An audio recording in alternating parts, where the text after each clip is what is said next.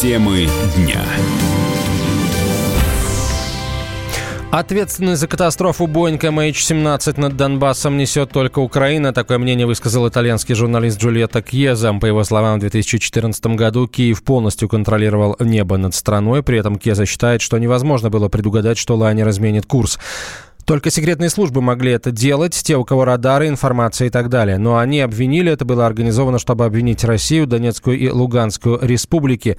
Они это все сделали, чтобы обвинить Россию, э, заявил Кьеза. Обвинение Украины в сбитом Боинге спровоцировало выдачу властями в России Владимира Цемаха, которого называли главным свидетелем по этому делу, считает политолог Владимир Корнилов. Во время дебатов, которые прошли во вторник, все держались э, вот этой основной официальной версии о том, что это российский БУК, якобы ополченцы его запустили, но дело в том, что в ходе этих дебатов э, вовсю обсуждался вопрос о том, что Украина отдала России ключевого свидетеля Владимира Цемаха ну, сами голландцы себя накрутили, что он ключевой свидетель, хотя он никакого отношения к MH17 не имеет, понятное дело.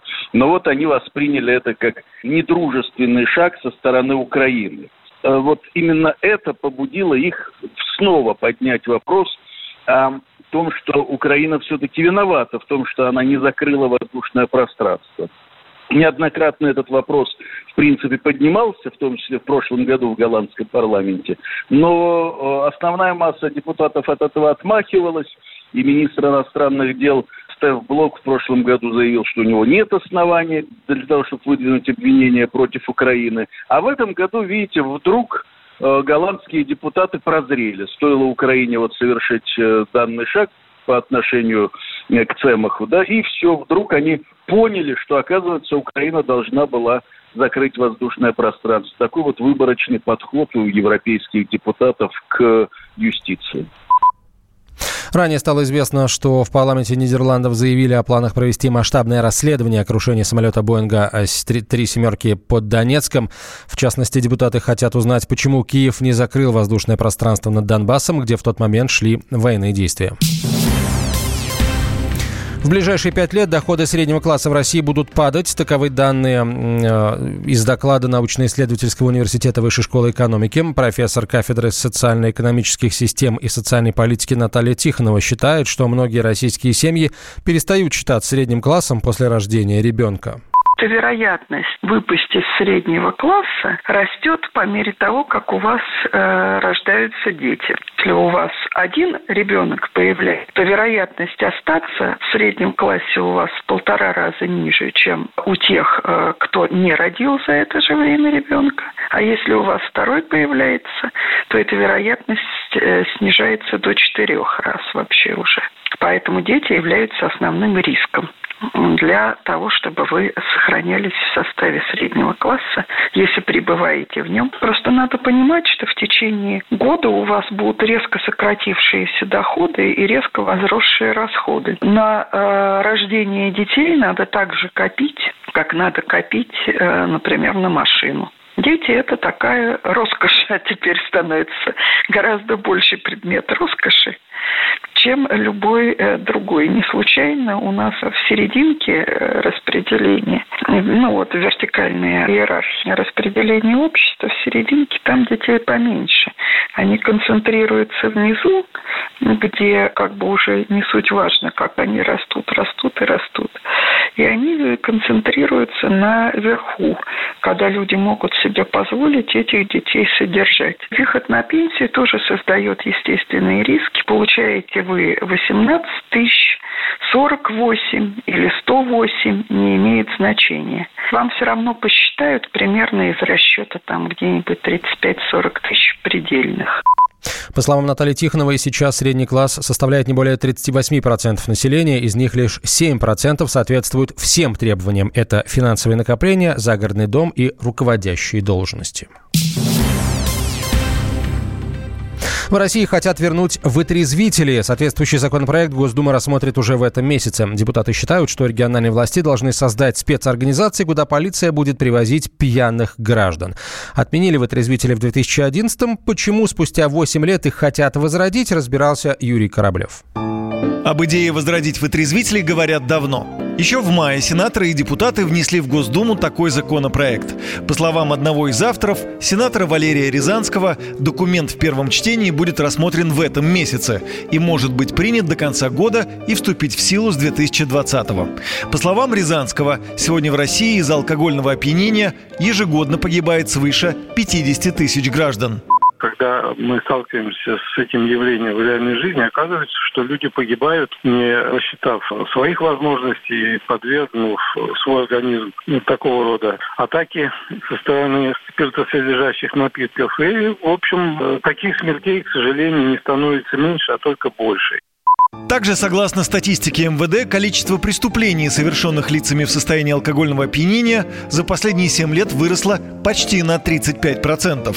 Возросло и число правонарушений, совершаемых в отношении лиц, оказавшихся в беспомощном состоянии из-за опьянения. По словам Валерия Рязанского, сегодня в ряде субъектов есть вытрезвители, и положительный опыт нужно распространить на всю страну. Так, например, в Челябинске работает Центр временного пребывания для лиц в состоянии алкогольного опьянения. Его директор Александр Рубцов говорит, что они выполняют важную социальную функцию. В зимний период времени предотвращаем обморожение граждан, которые не нашли с корпоратива, с мероприятий, не дошли до дома и доставили к нам, либо бригада скорой помощи, которая работает непосредственно по городу, либо сотрудники полиции к нам доставляют. Очень много граждан в том позапрошлом году и в этот зимний период времени были доставлены в общественного пользования. Это парки, э, ЖД, автовокзалы. Держит человека в Челябинском центре не более 24 часов. Нахождение в нем для гражданина бесплатное. Вопрос финансирования работы вытрезвителей по всей стране в случае их законодательного возвращения до конца не решен. По словам сенатора Валерия Рязанского, прорабатывается вопрос частно-государственного партнерства. Это значит, что гражданин должен будет оплатить часть стоимости услуг вытрезвителя. О какой сумме может идти речь, пока непонятно. Но председатель независимого профсоюза работников скорой помощи Дмитрий Беляков считает, что штраф за нахождение в центре должен быть существенным. Непременно всех таких людей нужно доставлять в больницу, осматривать.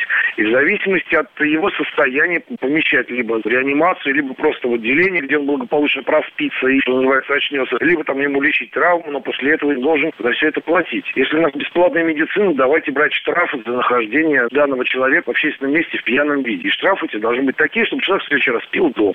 Система медицинских вытрезвителей была создана в СССР в 30-40-х годах прошлого века для пресечения появления в общественных местах пьяных граждан.